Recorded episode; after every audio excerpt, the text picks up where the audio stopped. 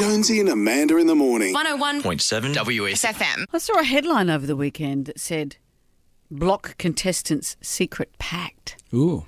I thought, have they joined a coven?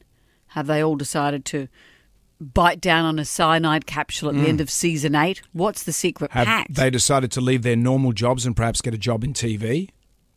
Because that's different. Could that? That's quirky and weird. that's weird. Now, do you know what the pact was? What? A couple of the contestants have got matching tattoos. So, three months after last year's grueling season of The Block, the article says, several of the couples who competed have gone public with the, p- a secret pact that's permanently linked them. So, Tess, Deb, and Mel have matching tattoos. Yeah.